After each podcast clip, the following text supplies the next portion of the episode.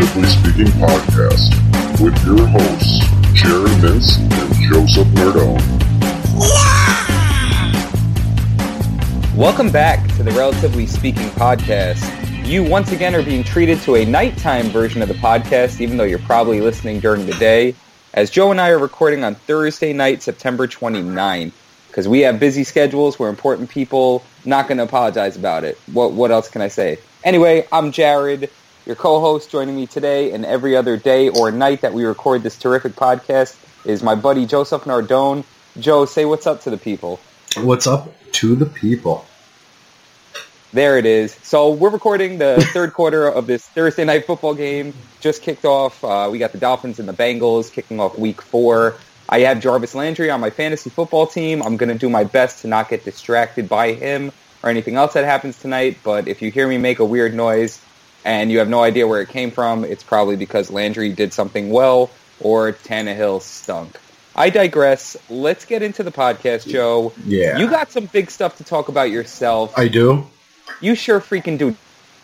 Don't even pretend. Don't front. Don't be humble. I don't want to hear any of it. Joe interviewed our hero and pretty much everybody else's hero. I mean, we got pajamas for the guy. We eat his breakfast cereal. We have his trading cards. I have his poster on my wall. I didn't interview Jacoby Brissett. Did you just call him Joe Kobe? Yeah, I did. Joe Kobe Brissett. Joe, Joe Kobe. That's what I'm going to go for as Halloween is Joe Kobe Brissett. Joe Kobe Brissett, where you're you, Kobe Bryant, and Joe Kobe. Anyway, man, way to, way to kill all the steam, all the momentum, which doesn't exist, taking it back to our early shows. Joe got to interview Jamal. Oh, my God. You're killing it, son. Jamal. We're the worst. Joe got to interview Jameel freaking Warney of Stony Brook fame, the Stony Brook Seawolf, who was the three-time America East Player of the Year, who uh, is at training camp with the Dallas Mavericks.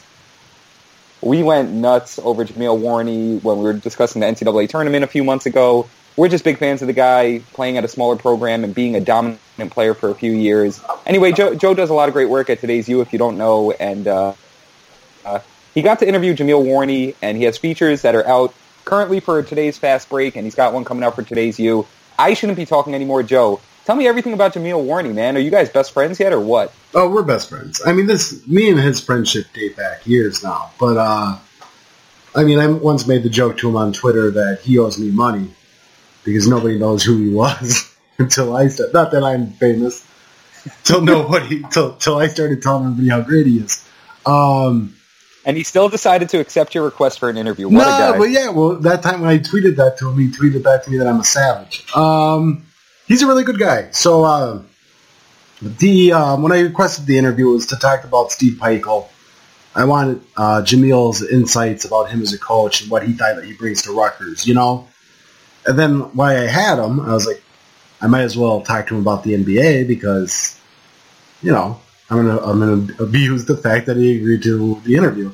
So we talked about Pikiell for a little bit. Um, some that that'll be live Monday. Um, some funny anecdotes in there. Uh, he he's, he adds good perspective to what Pikiell brings to Rutgers. I won't talk too much about that because I know our listenership probably doesn't care a whole ton about Rutgers.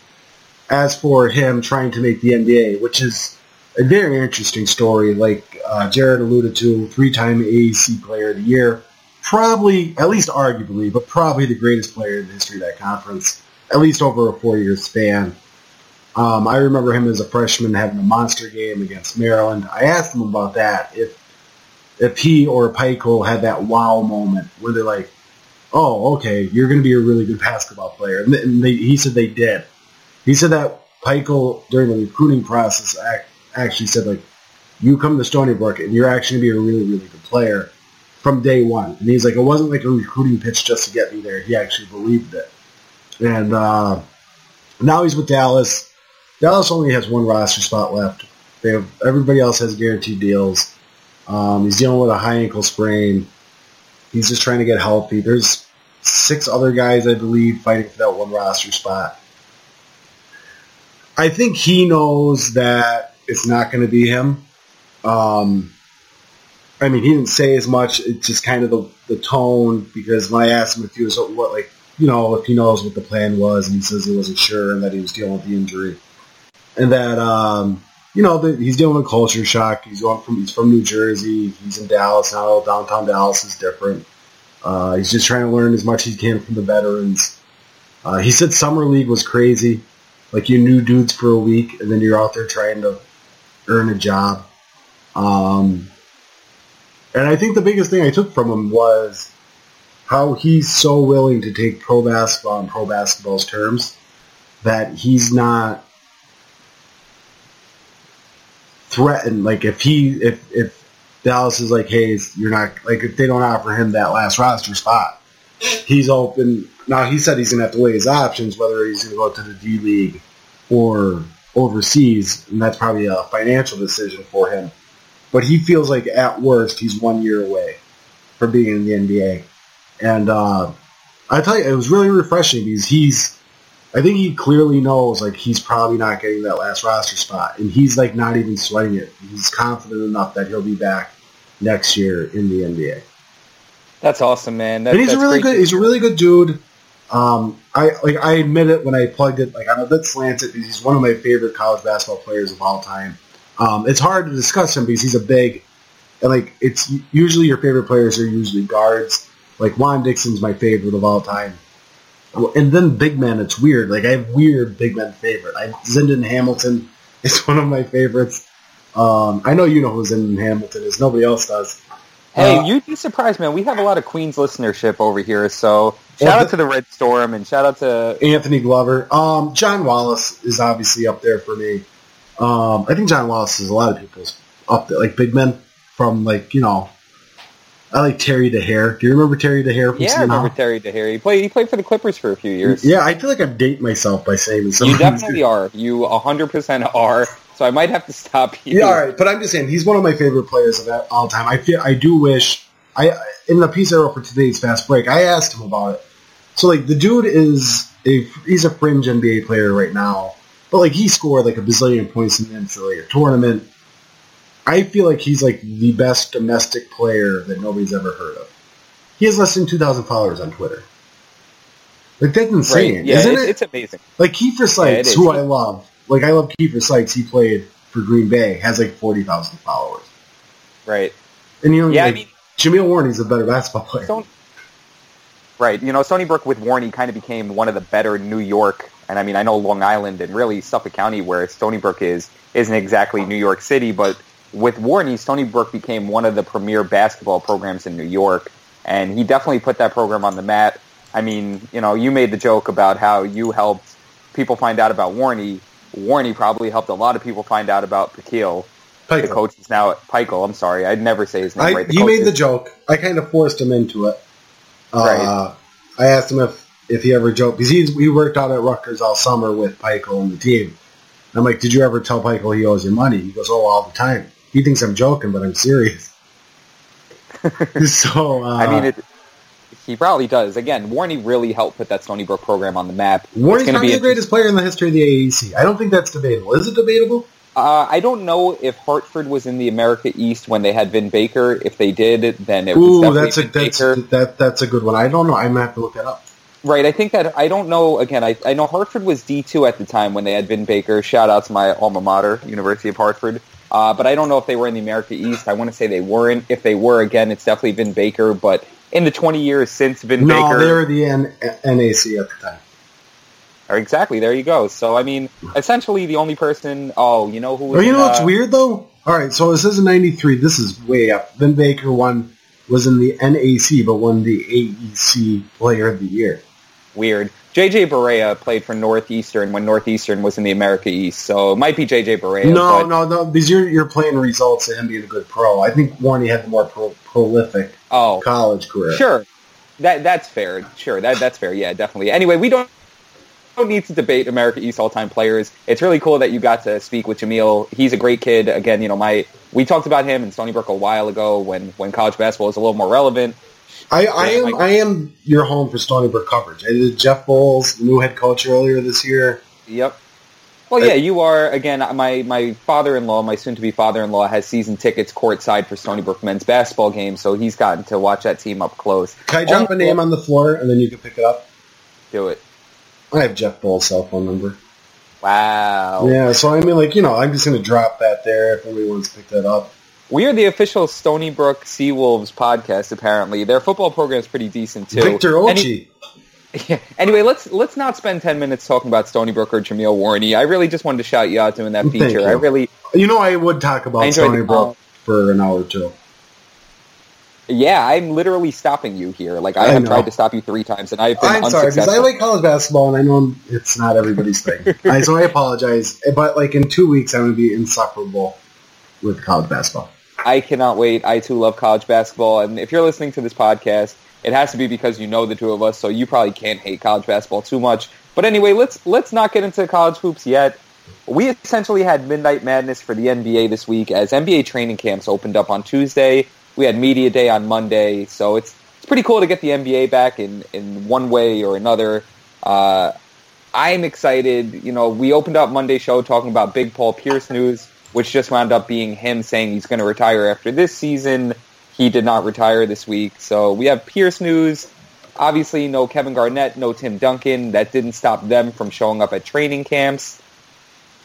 Oddly, you know, Duncan shows up for the Spurs. Kevin Garnett today was spotted in Malibu at the Clippers training camp, working with Blake Griffin. So it, it was really funny seeing that and seeing, you know, news break how both the Cavs and the Clippers have offered Kevin Garnett to coach on their, their teams when he just announced his retirement, you know, like, what, two weeks ago.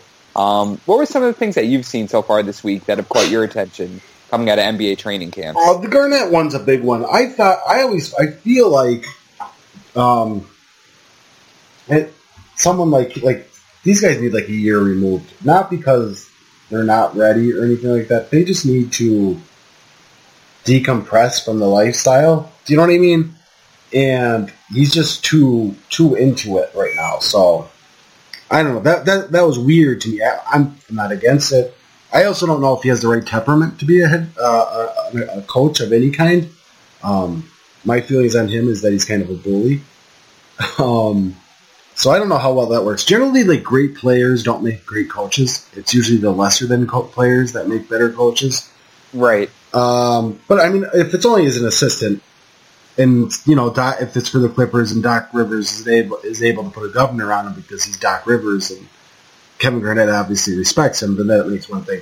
Um, another thing that is not it, it's not necessarily coming out of training camp, but it's starting to be reported more and more. Is that apparently Marcus Smart all of a sudden is going to be really good. And um, I want to know how this happened, like how this narrative started to become a thing. Um, also, while they drafted uh, Jaylen Brown, who is the Marcus Smart clone, just a little bit bigger. I want like this is. I was going to write a column today joking about that Boston's just full, like the Celtics are just a team of clones. Um, but then, like you know, uh, Isaiah Thomas kind of ruins that because he's not like the rest of the team. But everybody right. else is kind of the same player.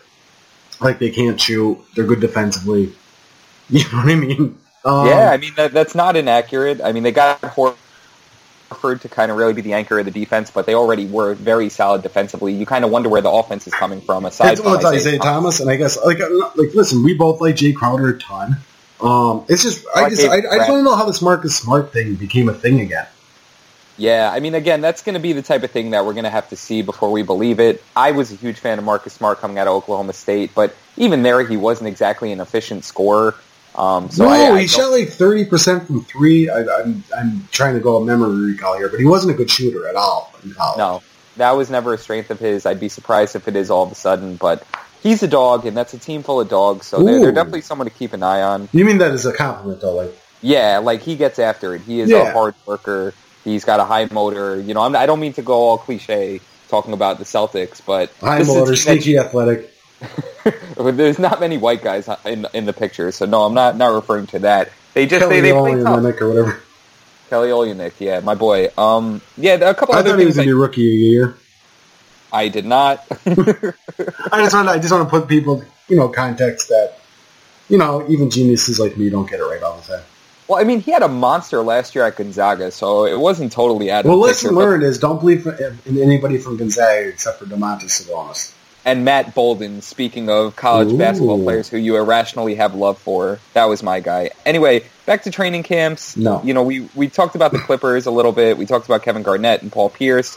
one of the funnier things this week was Paul Pierce referring to the Clippers as the third super, super team, team in the N B A because he, he he laughed. He actually laughed about who the second super team was, which uh, is or isn't the Knicks. Speaking of the Knicks, um, you know, obviously I can go on the Knicks forever, but I found it interesting today. The first team apparently got beaten by the second unit. Well, Chase on Randall. You can't sleep on that kid. I what was Randall out there? I know mm-hmm. for sure that it was Holiday, Hernan Gomez, Lance Thomas. Randall, and, from what I read, Randall stole the ball Jennings. That led to the fast break to win the five-on-five scrimmage. That's right. It was Randall, not Jennings. Brandon Jennings wasn't out there. So, again, it's it's Randall, it's Holiday, it's Hernan Gomez, Lance Thomas, and Maurice Endor. Three of five clamps. Guys you've never heard of. Right, who put put the clamps on the super team Knicks. We're not going to talk about the well, Knicks. Well, Doc also called the Clippers a super team.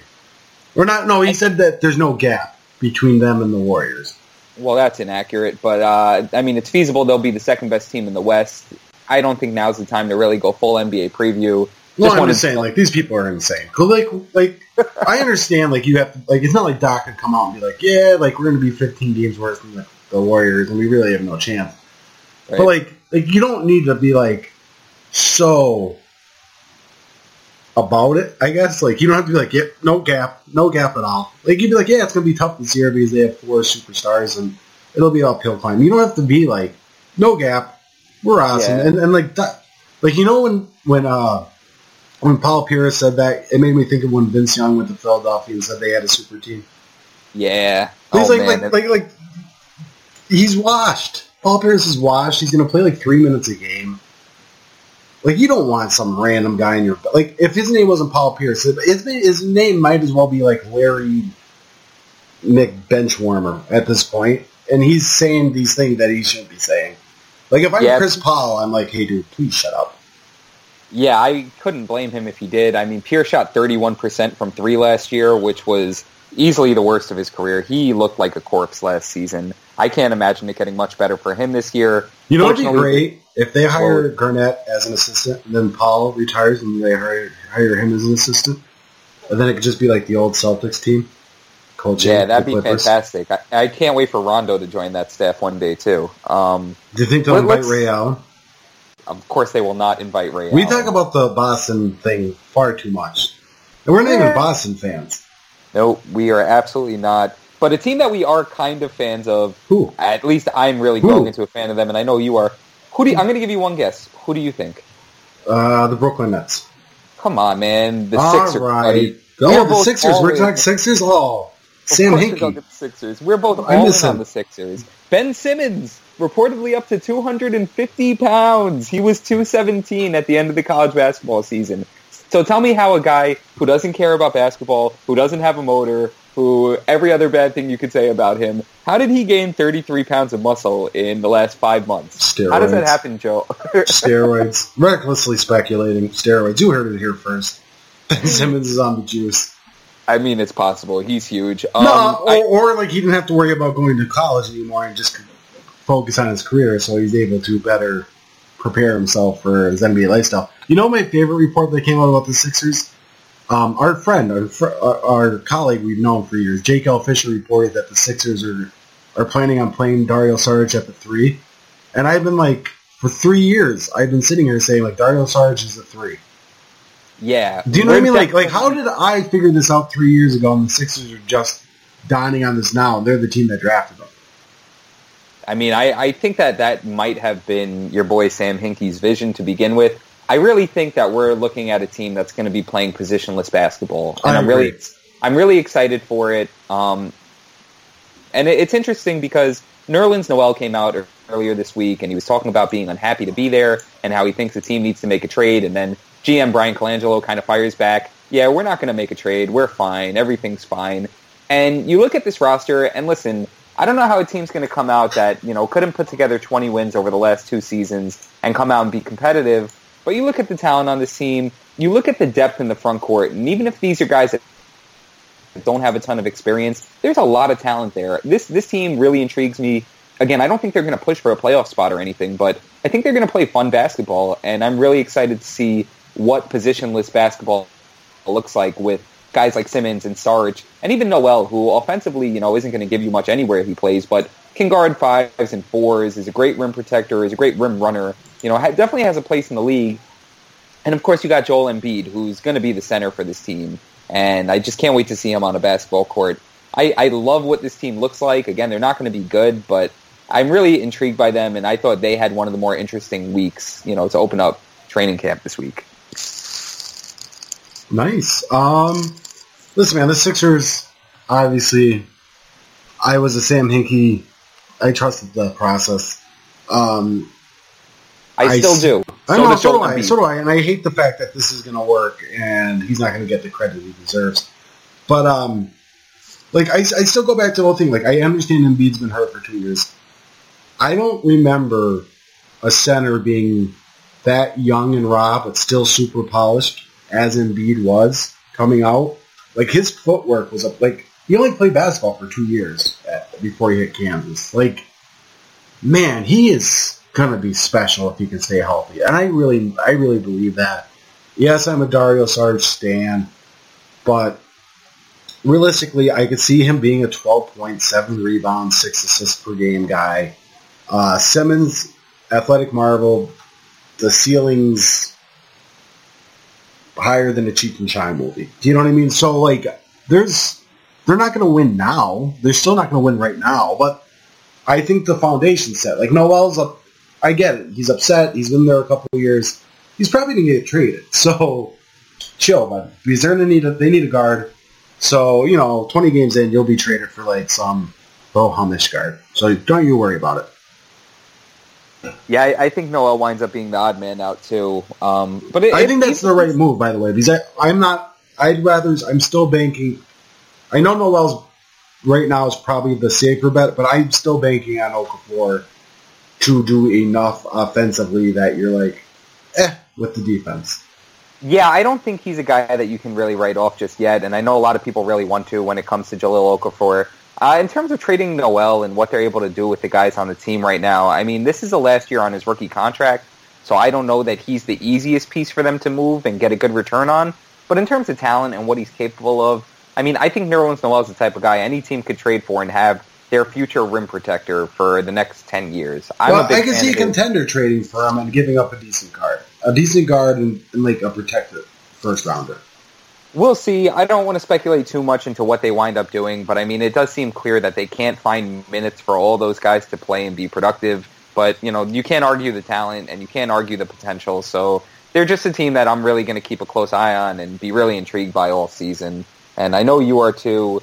So we are officially the Stony Brook slash Philadelphia seventy-sixers podcast. And Jacoby Brissett, obviously. Yeah, Jacoby. Joe Kobe Brissett. Joe Kobe Brissett. All right. What's his nickname? To... The Red, right. White, and Blue Mamba? Because of New England Patriots? Done and done. That's how that works. All right, let, let's make a move, and let's get into our first segment of the show. I love how you avoid using pivot now. You know, every single podcast I listen to, when they change courses and talk about something different, they all say, let's pivot, but it's not good enough for Joe Nardone. That's fine. Well, do you anyway, want to be, hey, listen, if everybody jumped off the Brooklyn Bridge, would you jump off the Brooklyn Bridge? No, I'm just trying to sound smart like everybody else, bud. This isn't about suicide. Did you just, I don't know why you gotta go. Just, did you just bud me, Chief? I didn't. I'll, Bud and Chief are not on the same level. Bud is friendly, Chief is condescending. What, what about Guy? It's a... Depends on the person you're talking to. If we're strangers and I say guy to you, you're probably not going to like it. But, like, come on, Guy. Like, in a friendly conversation, I no, think no, that works. No, Guy never some, works. Guy, Chief, someone, Bud, Boss. Oh, some of those are worse than others. I don't think Bud Champ. Is a bad one. Champ's bad. Chief is bad. Someone on Twitter got really upset to me about me when I called, referred to them as this guy. They were like, Guy, in all caps, wrote back, Guy. So they didn't like that. I apologize if I offended you, my friend. I don't think that's as condescending as Bud. But let's pivot, and let's go into our first segment of the show and do some That Don't Look Good. Hit the music. It might not be your fault, but maybe it is. Yeah, I think something good. That don't look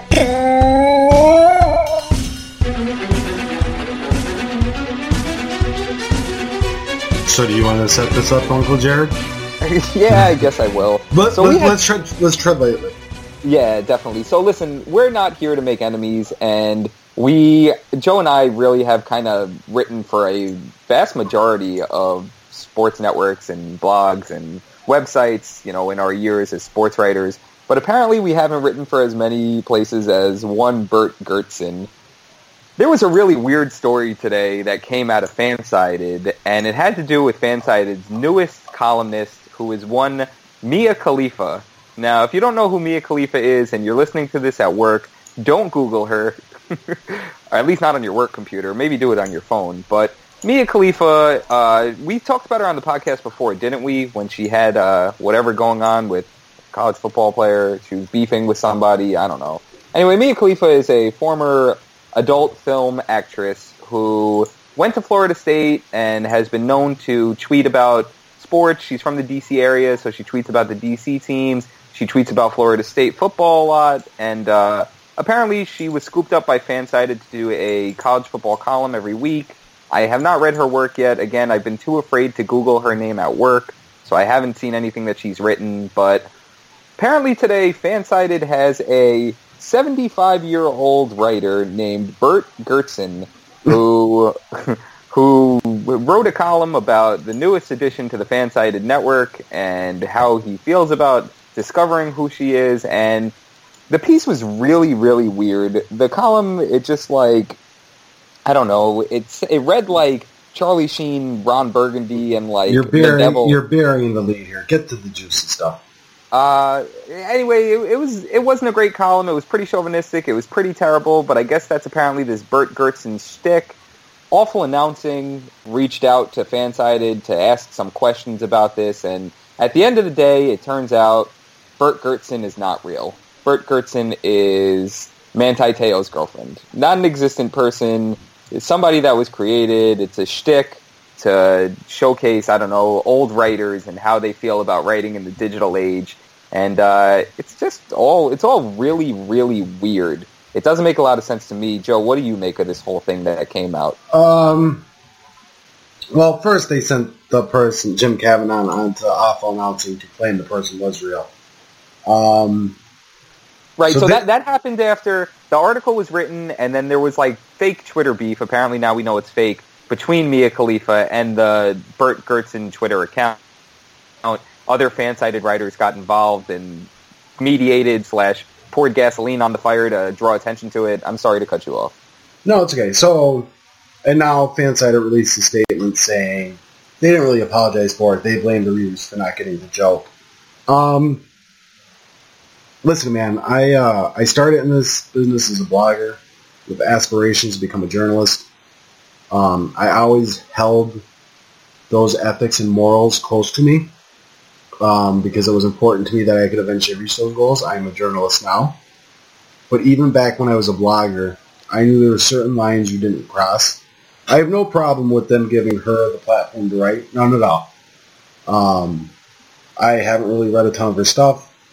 So I don't really have a place to say if she's a good writer, if she deserves it, whatever. If they, I'm not against giving somebody a platform. Um, I do think you're doing, because they, they recently launched a women's-only platform, but very talented writers like Lindsay Gibbs and many others who I'm, I'm blanking on right now, but I apologize. Uh, so I, I if I'm them, I feel I feel hurt and like there was a disservice, because this was clearly a... Uh, a shtick to get more attention. It's a publicity me- stunt. Yeah, and it was poorly done. And man, you just made the hire of Jim Cavanaugh, who brings a ton of credibility with him, and the first two things you do since he comes on board is, even if it's only in perception, you hire a porn act, former porn actress, and the next thing you do is create a fake person to help elevate that person, and um it was very obvious from the beginning the person wasn't real. So it's not that anybody didn't get the joke. It was the joke wasn't funny. Right. And as somebody that struggled, I don't know, how long I even knew, seven years? Whatever. For, I think I did the seven years, five of them I struggled mightily. I guess I'm on stable ground finally now for the last six months. You know what I mean? Right. So, like, uh, and there's a lot of more female writers in a worse position than I am because it, sports coverage is still a bunch of cavemen. Do you know what I mean? So uh, this is just bad for the business. And, uh, I mean, this is – I'm not going to toot our own horn too much, but this is why I liked working for the network I like working for, because we value quality work and quality people, and we don't rely on a gimmick to get clicks, and then I'm not. We're not going to blame our readers for not getting a joke. Uh, yeah, it's a bad look. And, and, and I gotta say, I gotta say this too. I have friends that work at, like, very, very close friends. I'm not going to name them by the name because, I mean, I think people that follow me know who they are, and um, I feel bad for them because what's going to happen is there's good people that work there, like there's good people that work at any any place or any other network, and they're going to get lumped into, which is probably four or five people's decision to do that. And I mean, you're, they're owned by Time, and if Time is serious about journalism, somebody's head should roll. But if if they're only viewing this as a a tech company, a way to make money, then then that's fine, and then you don't fire anybody. But then you can never, ever, ever, ever ask me to take a single thing published there seriously. And that's a shame because there are good people that work there. I'm very right. passionate about this business, and I know you are too. And uh, but I've poured thousands of hours in trying to get better. And some of those hours were for that company. And, um, man, it's – when they do that, it takes the entire business a step back because it makes – these writer or readers aren't dumb. So they're like, oh, okay, and then they're going to do the, it, it, the the math and be like, well, all these sites are going to be like this because of clicks and all that stuff. And it's just –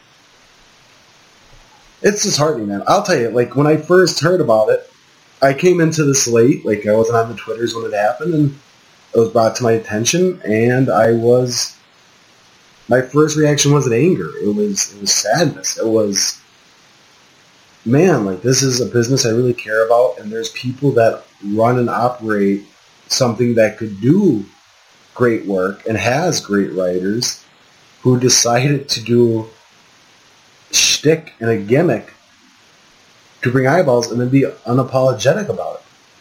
So, I mean, it's disheartening. Yeah, I, th- I think that's well said. And again, you know, you, you we both have friends at, at FanSided, and we've both written for FanSided, and, you know, we don't go out of our way to say anything bad about any other network. And, you know, a few months ago, there was one of our bad tweets with someone bashing FanSided, and we really stood up for them. And, you know, we, we noted that they've been making efforts to to really be a more credible source and to, to hire better writers, and that their content was improving so much.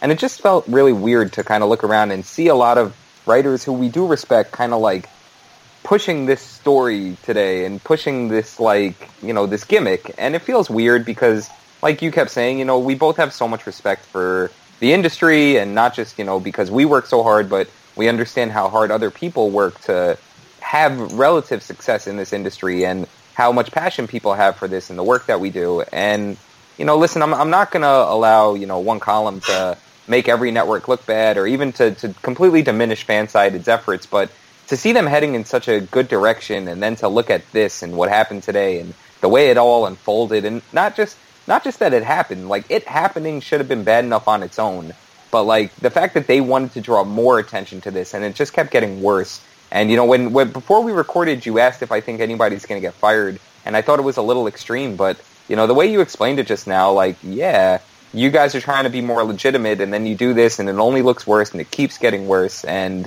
it, it looked bad. It looked bad for them if they're trying to establish themselves as a serious journalistic source, and that wasn't what we got today out of them. I don't want to overreact to it. I was a little offended by it. I was a little offended when I saw the Burt Gertzen column retweeted. Like, I saw somebody tweet a, a screenshot of it, like, oh my god, this is so funny, I can't breathe. And I'm reading it, and I'm just like, this isn't really funny, this feels really forced.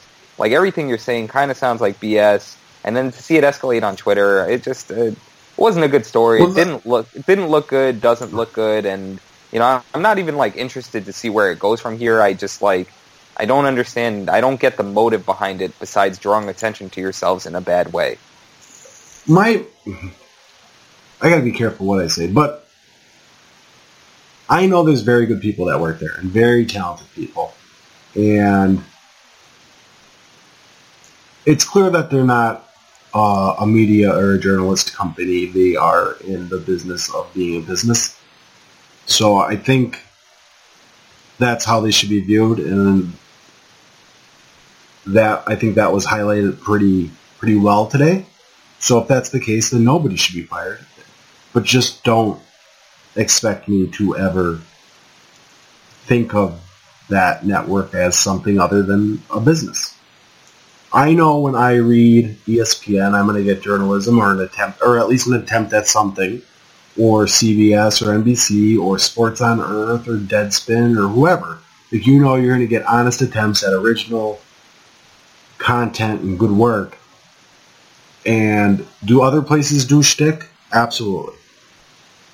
Man, whoever greenlit that and then saw that and still said, yeah, let's do it.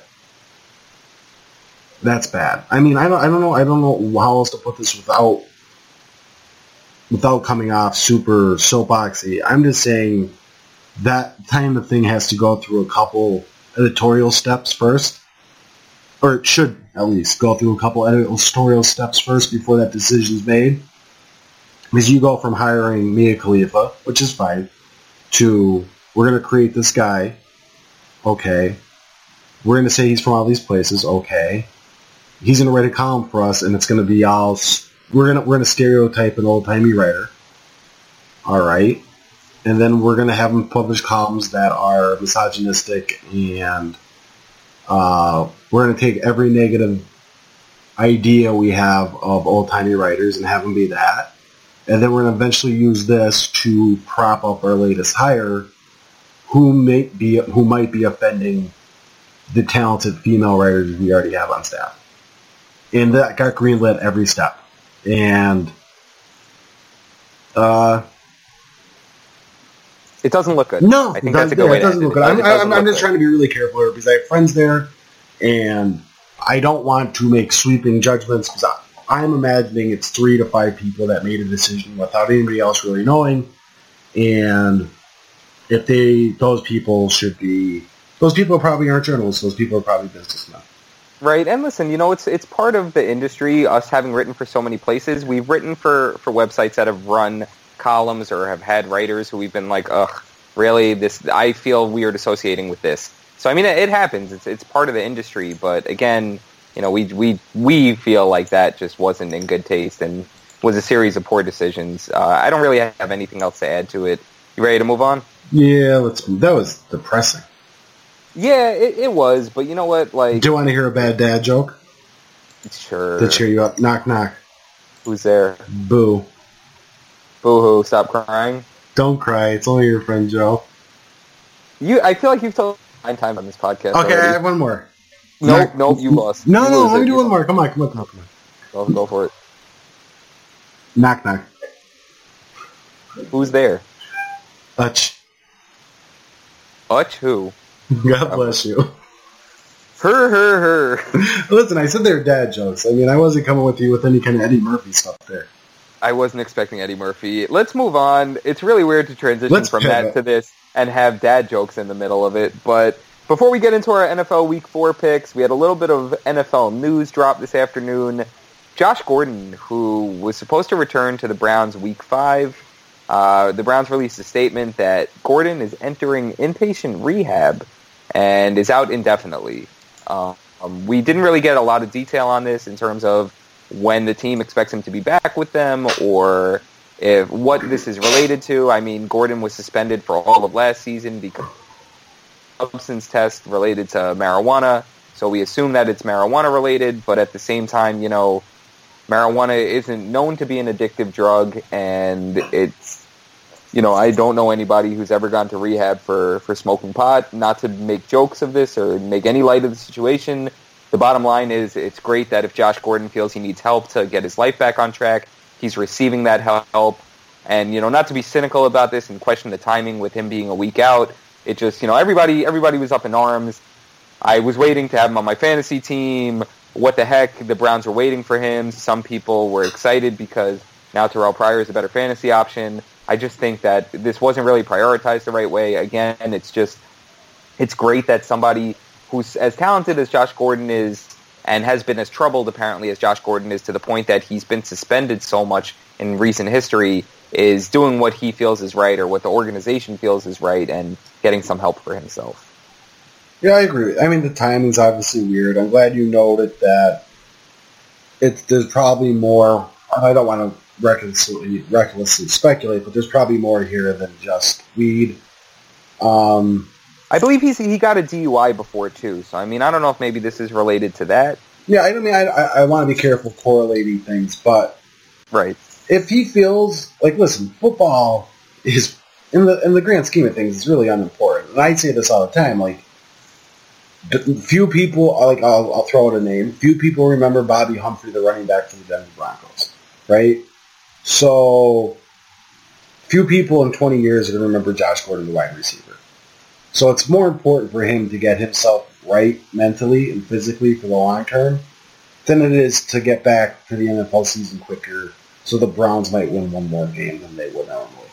Uh, I'm, I'm a big believer in that. So, like, I, I, I understand where the timing stuff will come, and there'll be somebody out there that'll be like, well, why did he do this three weeks ago when he still when he wasn't closer to being off suspension? Like, listen, sometimes it takes somebody being so close to the brink of their rock bottom or at their rock bottom while facing a positive they might not feel like they deserve, such as coming back off of a suspension, to realize that they might need help. And he might not actually need the help, but he might think he does. And we don't know this. That's all the speculation aspect. I'm just saying, if he thinks he needs the help and he's willing to go seek the help, I say good for him. And I say hopefully Cleveland, I mean, Cleveland st- stood by him through everything else. So I imagine they're going to stand by him while he's actually trying to get help. And um, hopefully this ends in a in a happy happy ending and not not like the many sad ones we've seen before, or the ones like we're seeing being witnessed in real life now through real time, like a Johnny Manziel. Absolutely. Man, Again, we're the so big story here is negative. No, no, this is. I mean, listen, it's not good, but ultimately, it's good that a player who's troubled off the field is seeking the help that they need. And there's really nothing else you could say about it than that. Yeah, it's it's disappointing from a merely sports standpoint of, this guy's awesome, I want to see him out there, I want to see what he could do, all that stuff. But again, that stuff is secondary, and good for Josh Gordon. Let's move on, and let's get to our picks. N F L picks. That's our segment that's music. New, that's the new segment music. N F L picks. Made, made on the spot. I think that's what we should start doing. We should just, you know, improvise and make our own new segment music every week. That'd be really fresh. Anyway, let's get into week four. Joe and I are both nine and six on our picks through this week. So hopefully I emerge and go five and zero this week, and Joe goes zero and five, and Whoa. I take the reins and I win the big prize, which is nothing because we didn't set a prize. That's right. But, we should have. Hey, we're still early enough the season. What's the bet? That we won't live up to. No, I can't think of it right now. But that, that's our homework. Let's think of something good for next week, and we'll make up a new bet. We could put it up Luke. to the poll. Dude, that, this is, a, this we is still a great all the, we, we still owe the viewers a mustache. The viewers. Yeah, we do. I actually was thinking about it. I may go mustache. I may go mustachio this weekend. I need to shave. My I have a beard, beard right now, so I could just shave and have the mustache ready. Right. Yeah, my beard shape isn't good right now, so I kind of need to reshape it, and then maybe I just go mustache for a little bit. Ooh, I'll put it on the poll and see if I can. Sounds sexy. Second second mustache-related poll of the show. Anyway, we are babbling on. You Let's know what move- I want you to do? I want you to shave, like, your actual face, but leave out the chin, the, the neck beard there. Neck beard. That would be terrible. That's like Andrew Luck. That is not a good look. What's wrong with Andrew Luck? Are you saying he's ugly and looks really old? You made fun of him weeks ago, so don't you put this on me. Don't you put your, what does he say? Don't put that voodoo on me, Ricky Bobby. Anyway. Do you hear that? Do you hear that? Wait, listen. Time for N F L picks. Week four picks. All right, man. We're starting in the A F C East. Where else would we start? The Buffalo Bills, who got an impressive win over the Cardinals last week, traveling down to Foxborough to take on the New England Patriots. I don't think it's down. I don't know where it is. But they're traveling to New England, taking on the Pats. It's, it's up. Is it? Yeah, it's north. Buffalo's pretty high, too. Anyway, uh, awful. Patriots are at home favorites, six and a half point favorites. I'm going to go first, Joe. Good. I got the Bills in this game. I don't know why. These the are Bills Rex gonna... Ryan Homer. I'm the furthest thing from a Rex Ryan Homer. I cheered for the, my favorite Jets to fire him for the last three years he was there. I'm definitely not a Rex Ryan Homer. Anyway, the Bills played Arizona really tough. I neither game against New England last year was a blowout, even though they did lose both of them by more than a touchdown, and the spread here is a touchdown. I won't go as far as to call this a letdown game for the Patriots, who get Brady back in their next game. I still think they win this game. I just I think Buffalo plays them close. I think Rex shows up for Belichick games. I'm a Rex Ryan homer. That's why I'm picking the Bills. I again, I just I don't think they're going to beat them by a touchdown. I think I think New England wins this game, just not by seven. Joe, who do you got in this one? Now, here's the issue. J- Jacoby might not Joe be playing. Jacoby Brissett. The red, white, and blue Mamba might not be playing in this game. It might be Jimmy super good-looking Garoppolo. Um, I approve that nickname. Which one? The red, white, and blue Mamba or the super good-looking Garoppolo? Jimmy super good-looking Garoppolo is what I was referring to. I want to, like, here's my issue. Like, every time we do these things, I want to make segment music for everything we say. And this, our podcast, just be segment music. Um, That'd be fine. Uh... I'm going to go, man, I don't have the faith in Rex Ryan and the Bills like you do. Six I don't and, have faith six in and a half is such a big line. However, however, however, I'm going to go with New England because you know what? I think Bill Belichick hates Rex Ryan, but seriously, I think he hates him. So I think if they get up a touchdown and then he figures out what Rex Ryan is trying to do, like he's going to go for like, to get Rex Ryan fired and like try to put up like ninety points.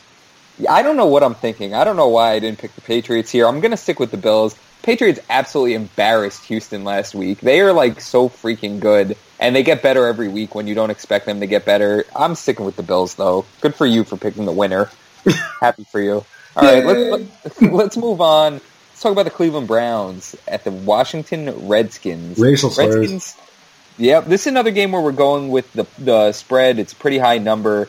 Redskins are eight and a half point favorites at home against the Browns. Joe, who do you like in this one? Browns.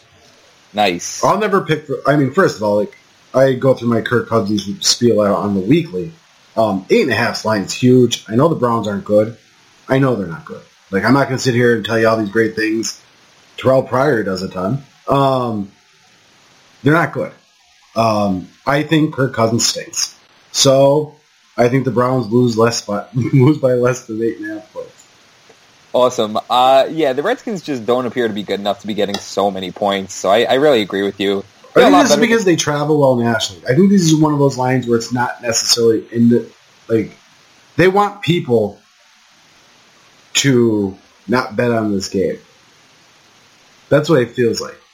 Sounds about right. I wouldn't be surprised. Again, it, it's a really high number.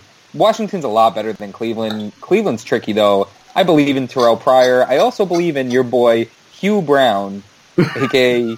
Hugh Jackson. Going back to that, so in case you missed Monday's show, Joe called Hugh Jackson Hugh Brown, so we started laughing and calling every coach their first name and then the name of their teams. How do we miss Lovey Buccaneers? I don't know. Or Jay Racial Slurs? Yeah, Jay Racial Slurs would have been great. Um, but Lovey Buccaneers, man, that's an obvious one. Anyway, back, back no, to that is a good one. That's an excellent one. I think the Redskins win this game. They might even win it by a touchdown, but not more than that, not more than eight and a half points. Uh, Skins kind of look like they're in a groove. Last week was a really impressive win over the Giants. The Browns' defense is awful. Just offensively, though, I feel like they move the ball. I think they'll be able to run against Washington, who, here comes the stat, has the eighth worst run defense in the N F L through three games. So that doesn't sound good. It does, no, it's not good. They're not good. Their team name is terrible. They're going to win this game, but the Browns are going to cover the spread. Speaking of bad teams, the Tennessee Titans stink, and they're playing your boys, the Houston Texans. The Bill-O Texans. You have to add the O, don't forget. Yeah. Titans at Texans, who are six and a half point favorites. I'm going with the Texans, and I'm doing it on the premise that the Titans are awful, and the Texans should have a field day on your boy Mar- Marcus Mariota. Mar- Marcus Mariota. So you think, you think Bork Osweiler is going to be okay this game? Yeah, I think he's going to be fine. I think they're just going to run the ball down Tennessee's throat, though. But no J J. Watt.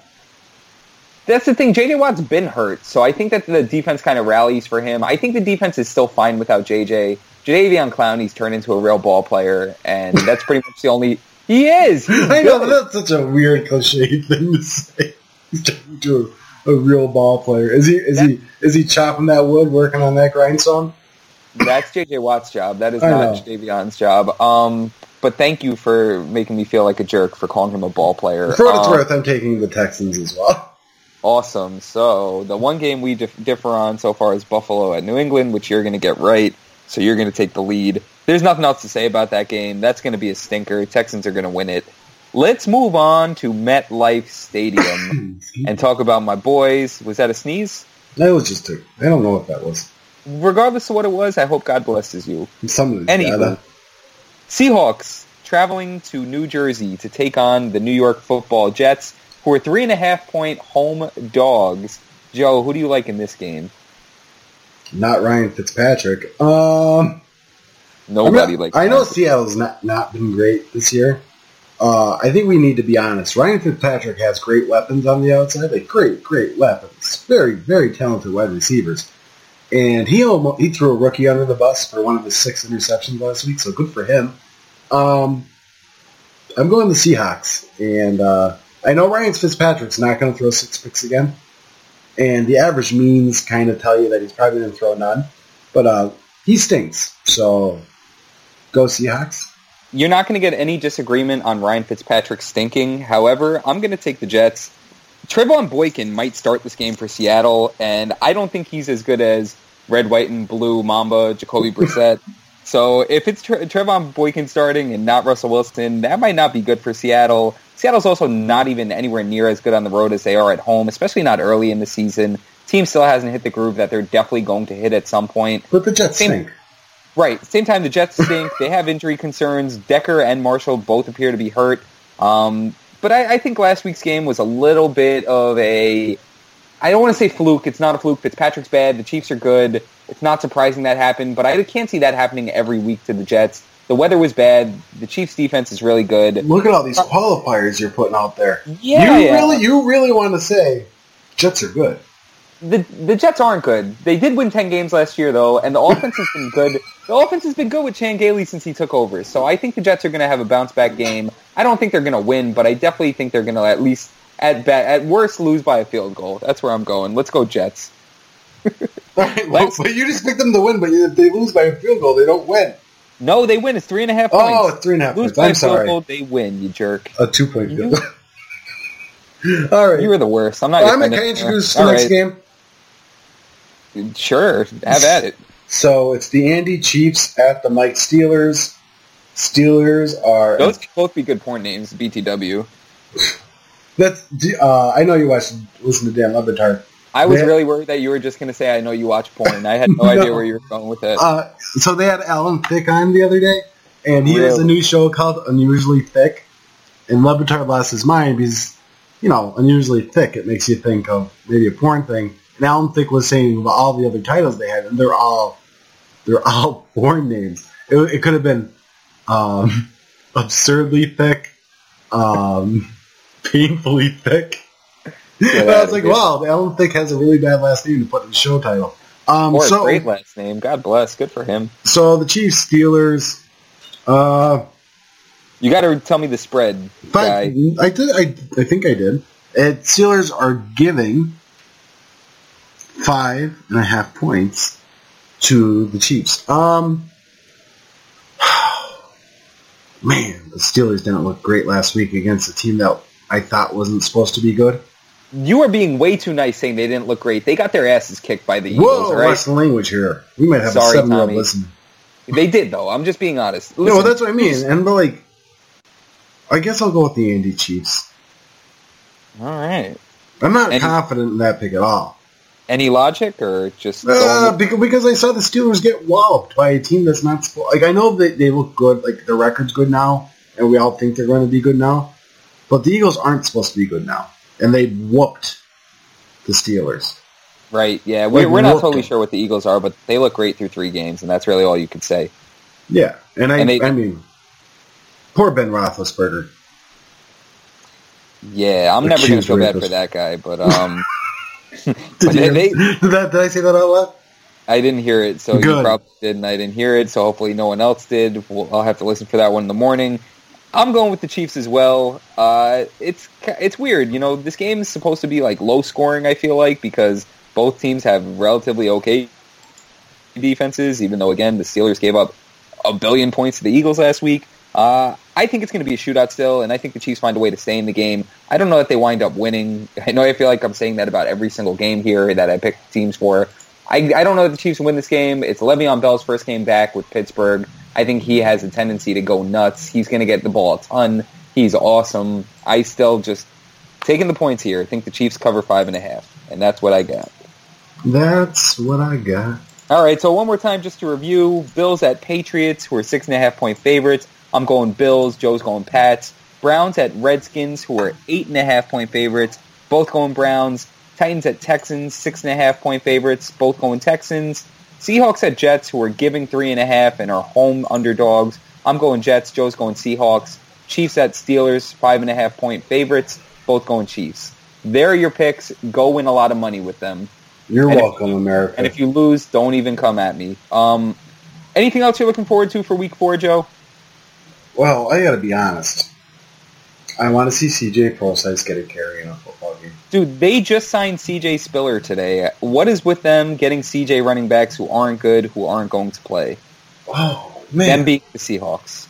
Wow. I'm heartbroken. Sorry to hear that. If C J Prosise was good, we would have seen him by now. Whoa, whoa, whoa. Thomas Rawls, Thomas Rawls might not be alive anymore, and C J Prosise can't see the field. You but changed. I'm glad you're looking forward to that. What are you looking forward to? For what it's worth, C J Spiller has a history of killing the Jets. So if he plays, he may have a big day. I know you're not interested in C J Spiller. You want the Prosise. Here's what I'm interested in, and it's awful. I'm interested in the Rams-Cardinals game.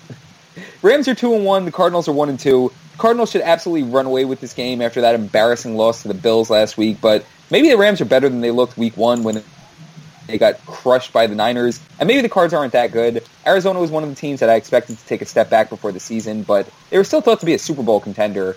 You cannot be a Super Bowl contender and start the season one and three with losses to the freaking Rams and the Bills. So I'm interested in seeing where that game goes. I'm also interested in New Orleans going to San Diego, which will be the first time Drew Brees has been back in San Diego since leaving ten years ago. And I hope that game is a shootout because I have Melvin Gordon and Mark Ingram on my fantasy team. So shout out to Jared. Shout out. Great. Good talk. Well, I don't know. I don't have a lot of Rams stuff on my on my mind. Jeff, if Jeff Fisher wins, it'll be the first time he's that far above five hundred since two thousand six. Oh, my goodness. That is not good. How did this man just get a contract extension? Because he's, he, he does a great job making friends with ownership. He must be hey, a hell man. of a golf partner. It's not what you know, it's who you know. And the mustache. All right, Joe, what's on your mind? Well, first, let's look at the music. Music, music. What's on your mind? Shut, shut, I'm talking to you. Come on.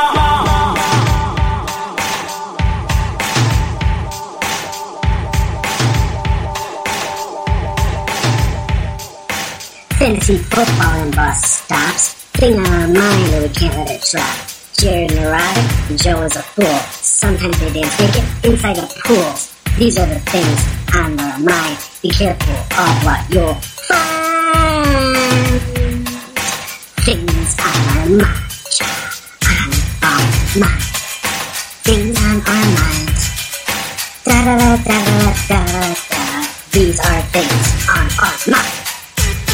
All right, so I'm gonna go first because you can't keep it together. We have new segment music for what's on your mind in case you missed it. So here's what's on my mind. It is eleven o'clock my time, and I haven't eaten dinner yet. And the main reason I have the main reason I haven't eaten dinner yet is because my fiance. I walked to the train. We live very close to a train. I walked her to the train at like eight thirty, and uh, she got on a train, and she's going out for her bachelorette party this weekend.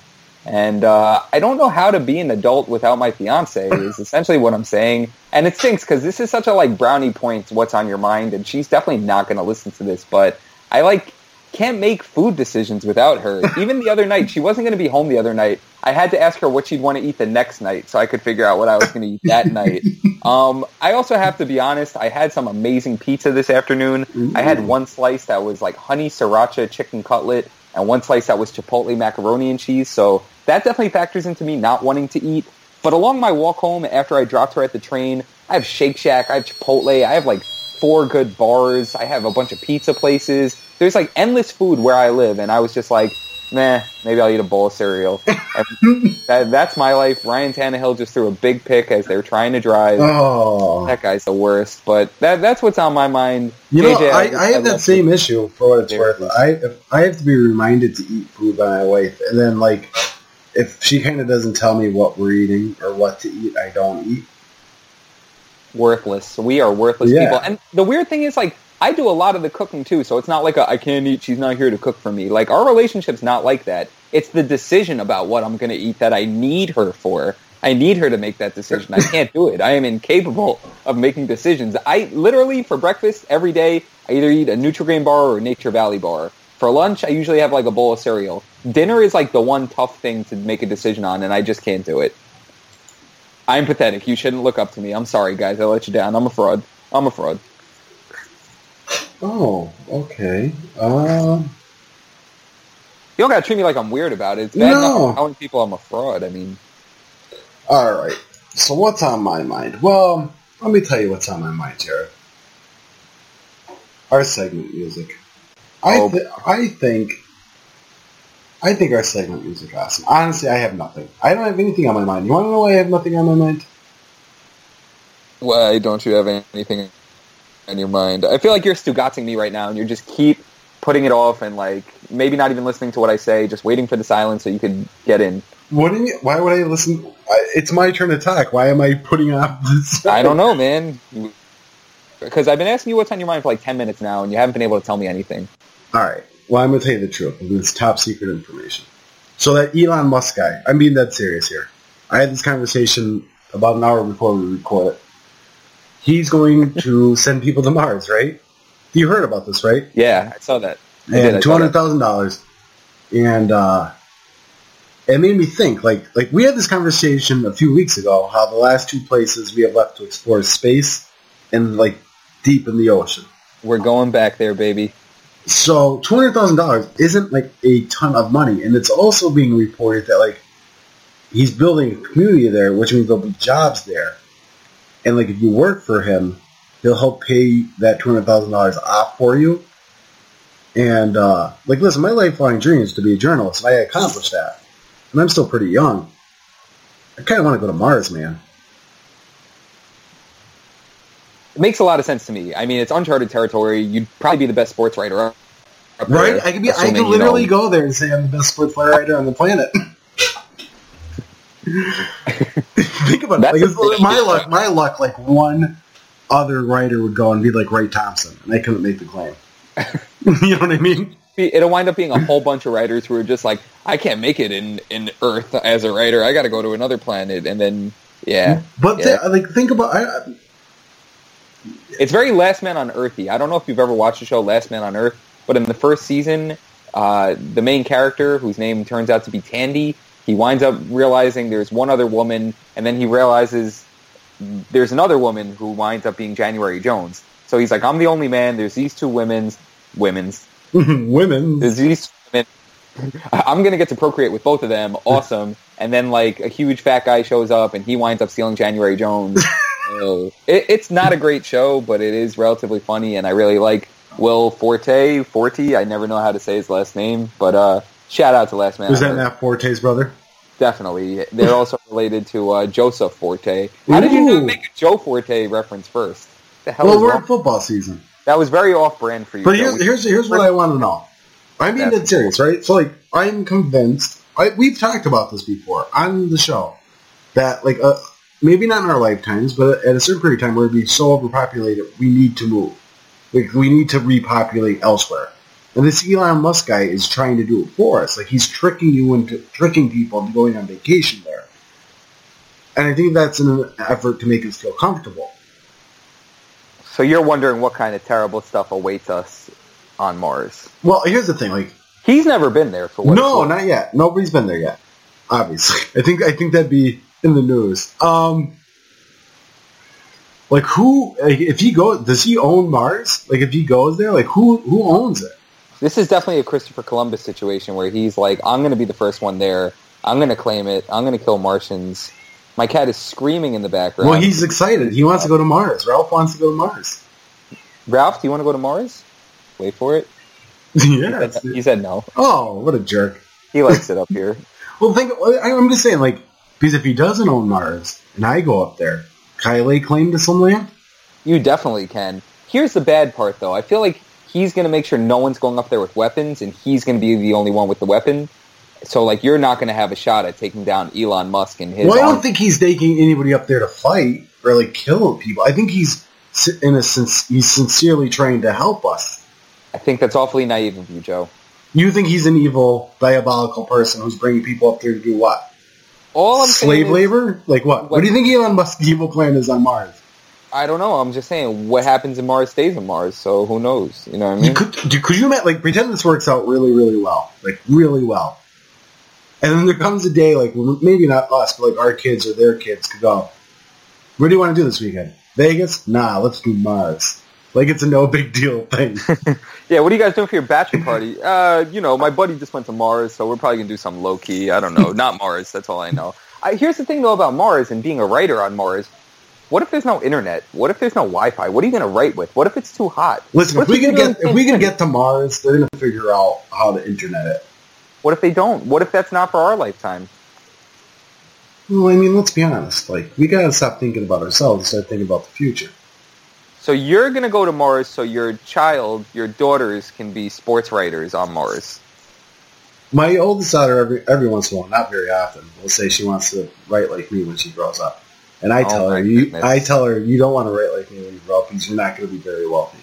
So um, uh, she's actually a math person, which I wasn't. I think she's going to, I think she has a chance to be a scientist. She might, she might be Elon Musk's right-hand man in fifteen years. I'm rooting for her wholeheartedly. That's a good what's on your mind. I'm proud of you that you, you rallied and you came up with a good well, one. Listen, I told you when the show started I didn't have anything, and then I kept trying to buy time. Then you accused me of being Stugatz. And then I was like, and, and they they had this on the radio today. They were talking about it. But like I'm I'm out. I talk about it all the time. I'm super interested in outer space and space and Mars and in the moon and Pluto and. I keep just rambling now. Look at these name drops. Pluto, the moon. Is Pluto a planet or no? Oh, I think it C was claimed no? to be a planet again. C, I think. I think it was it was claimed to be a planet after years of not being a planet. I don't know. That's my daughter. She's she's in science class now. She's the scientist. Ask your daughter. All right, guys, we are clearly done. Thank you for we're listening. Done. We're, we're done. We're probably going to be fired. No, we're not going to be fired. We didn't make up Burt Gertzen. Anyway, Ooh. I'm Jared. Thank you so much for listening. He's Jared. We hope you enjoyed our show. I'm definitely still Jared. I'm proud of myself for not reacting too much fantasy-wise, but then again, nothing happened for the Dolphins. They stink. They're going to lose this game. I'm just praying for garbage time points for Jarvis Landry. You don't care. Thank you for listening through that. You can find me at todays fast break dot com. Follow me on Twitter at J Mins Hoops. Joe, tell the good people where they could find you. And I'm going to plug for you, again, Joe's got that Jameel Warney piece coming out on Wednesday. Monday. And he's got, oh, mon- I don't even know what day it is. Joe's got the, the Jameel Warney piece coming out on Monday on Today's You. And I believe it was today that the piece dropped on Today's Fast Break. So if you love Jameel as much as we do, go check that out. Joe, shout yourself out, man. Tell the people where they could find you besides Mars. Uh, Today's Fast Break. Today's You on the Twitters at Joseph Murdone, N A R D O N E. I am a real person. My bylines are real. And that's all I have. Whoop, whoop. Whoop. Segment music to end the show. It's the end of the show, and this is the music. I'm leaving that in. That's fine. Oh, I'm tired. And I am too. We both have to figure out dinner. We're pathetic. Dude, it's eleven ten at night. I haven't eaten yet. Yeah, I'm going to probably have a bowl of cereal or something. I'm staring at Apple Jacks as we speak.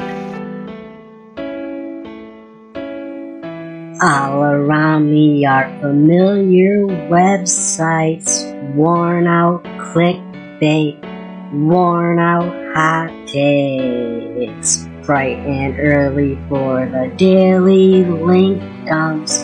No one's clicking, no one's clicking. Their pinkies are filling up their pockets, but not for writers, not for writers. Hide my head, I want to do a slideshow. No tomorrow, no tomorrow. And I find it kind of funny, I find it kind of sad.